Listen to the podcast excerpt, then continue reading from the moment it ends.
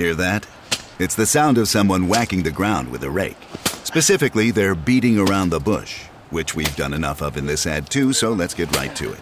The new Moneymaker scratch off from the Ohio Lottery doesn't beat around the bush. Money Maker. Play the game and you could win money, up to $2 million. With more than 88 million in prizes ranging from 50 to $500, Moneymaker cuts right to the cash. Lottery players are subject to Ohio laws and commission regulations. Play responsibly. Today is Friday, October 9th, 2020. On this day in 2002, serial killer Aileen Wuornos was executed by the state of Florida. Twelve years earlier, Aileen murdered as many as seven men in cold blood.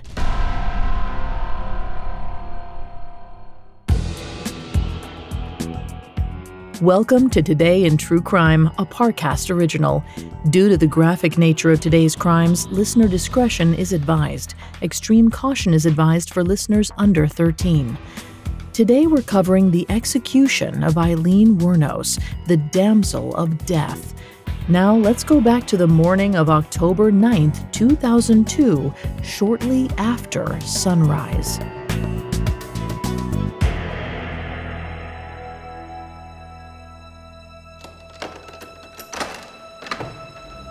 46 year old Aileen Wuornos declined a last meal. Instead, she drank only a cup of black coffee at a cafeteria table, her wild brown eyes uncharacteristically still as she sipped. Her mind drifted to the day before when she had given her final interview to a reporter. During the questioning, she'd made one final attempt to plead for her life. She explained to the journalist that there were mind control devices in her cell. She couldn't prove it, but she was sure that her wall mirror was bugged. And when they weren't trying to control her thoughts, police were flooding her cell with sonic sound waves meant to slowly crush her skull.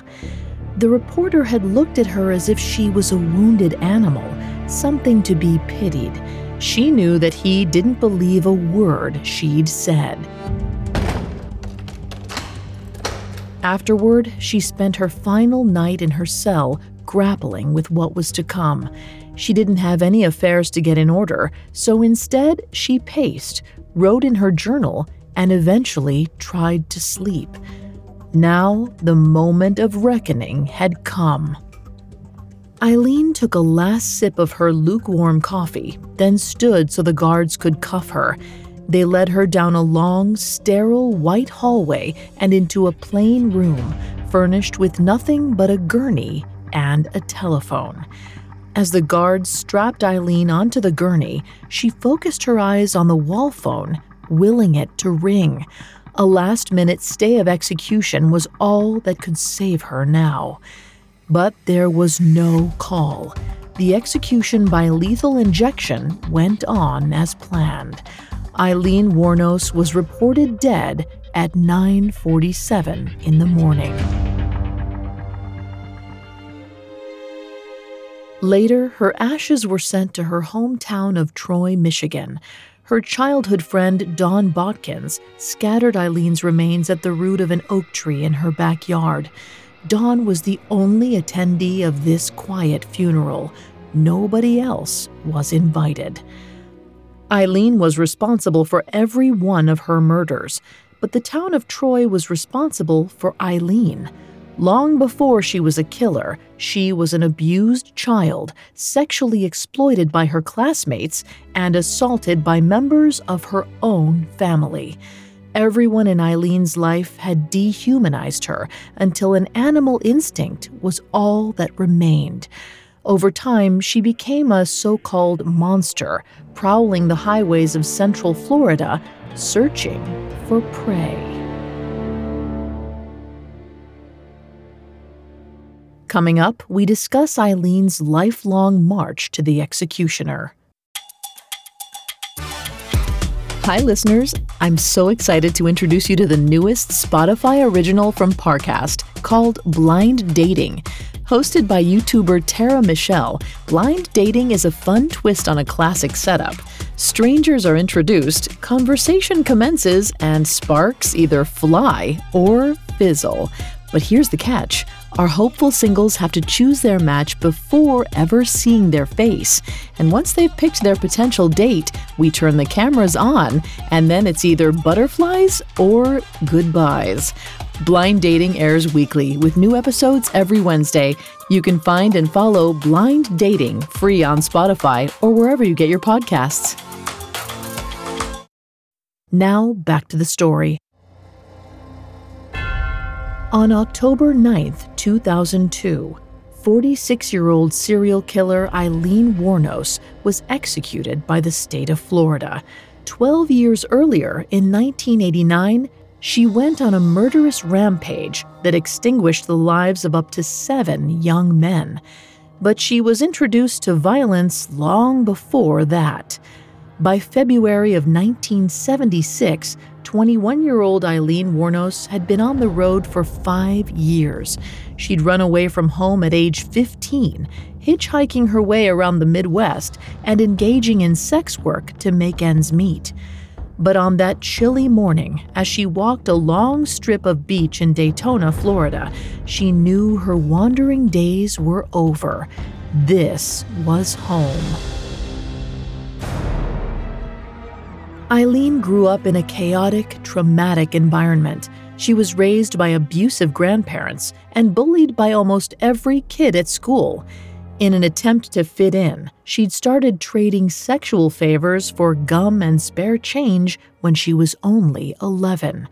But while that made her notorious, it didn't exactly make her popular.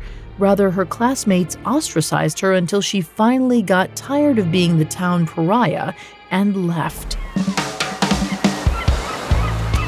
Florida was a brand new start. Just a few weeks after hitchhiking to Daytona, Aileen met the most charming man on one of her walks along the ocean. Lewis Fell was 69 and owned a yacht, the epitome of luxury as far as Aileen was concerned. She was soon caught up in a whirlwind of romance. Two months later, Lewis asked her to marry him. It all seemed too good to be true. Unfortunately, like everyone else in Aileen's transient life, Lewis was only passing through. About six weeks after their wedding, he filed for divorce. He told the courts that Aileen had grown enraged one night and beat him with his own cane. Aileen couldn't deny the charge. She just got mad sometimes. 20 year old Aileen was back on the streets by August. She returned to sex work to make ends meet, but felt directionless. It seemed everyone else in the world had cracked some code, some key to happiness, and she was always on the outside looking in. Over the next few years, Aileen turned to alcohol for solace, drinking herself into nightly stupors. For whatever reason, in 1981, the 25 year old robbed a gas station at gunpoint, wearing nothing but a bikini, which made her easy for police to spot. She spent the next two and a half years in prison. When she got out in 1983, Aileen was more aimless than ever. She returned to a life of sex work, hitchhiking along Florida's highways for clients. They'd drive for a bit, pull over at the nearest exit, and have some fun in the back seat. But one night, November 30th, 1989, a client named Richard Mallory had a more sinister intent. It's unclear what exactly happened that night, but Aileen claims that the 51 year old man raped and beat her. To save her own life, she shot him dead with the handgun she kept in her purse. Though Aileen's account would be challenged again and again for the rest of her life, there is good reason to believe her. First, after nearly 15 years of sex work, this was the first client she had ever killed. It's reasonable to believe that something about their encounter was out of the ordinary. Second, Richard Mallory had recently been released from prison for sexual assault, meaning he had a history of abusing women. After the murder, Aileen drove his car back toward Daytona, abandoning it miles away from Richard's body. It would take police over a year to figure out she was responsible for his death. During that time, whatever had snapped in Aileen that night began to slowly seep out, poisoning her against her clients. Perhaps years of abuse and degradation had finally festered in her for so long that she couldn't hold it in any longer. Between November 1989 and October 1990, Aileen killed six more men. A few of them were clients, though some might have been well intentioned men looking to give her a ride. Aileen spent that year in a haze, foggy from alcohol and depressed by everything else. By the time she was arrested in the fall of 1990, she looked browbeaten wild, the caged animal she had become. Leathery skin, hollow eyes, and gnarly blonde hair. She looked like a monster, and she played the part perfectly. Twelve years later, her journey ended in Florida, the same place where she'd once been looking for a fresh start.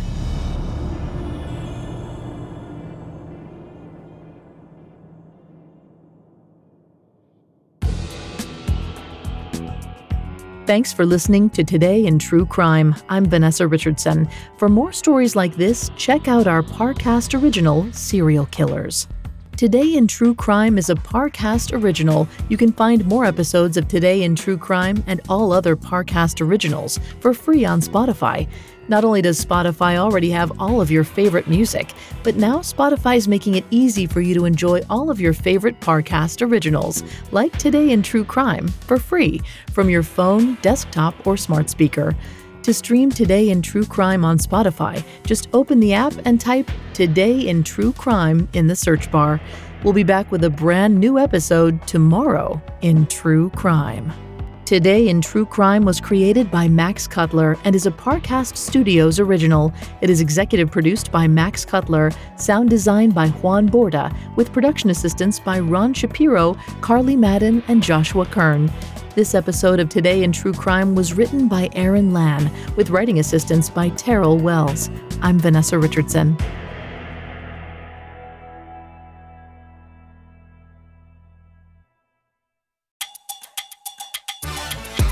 Remember to follow Blind Dating for a dash of romance and rejection. YouTuber Tara Michelle hosts, and she's thrilled to help hopeful singles meet their match once they've survived the hot seat.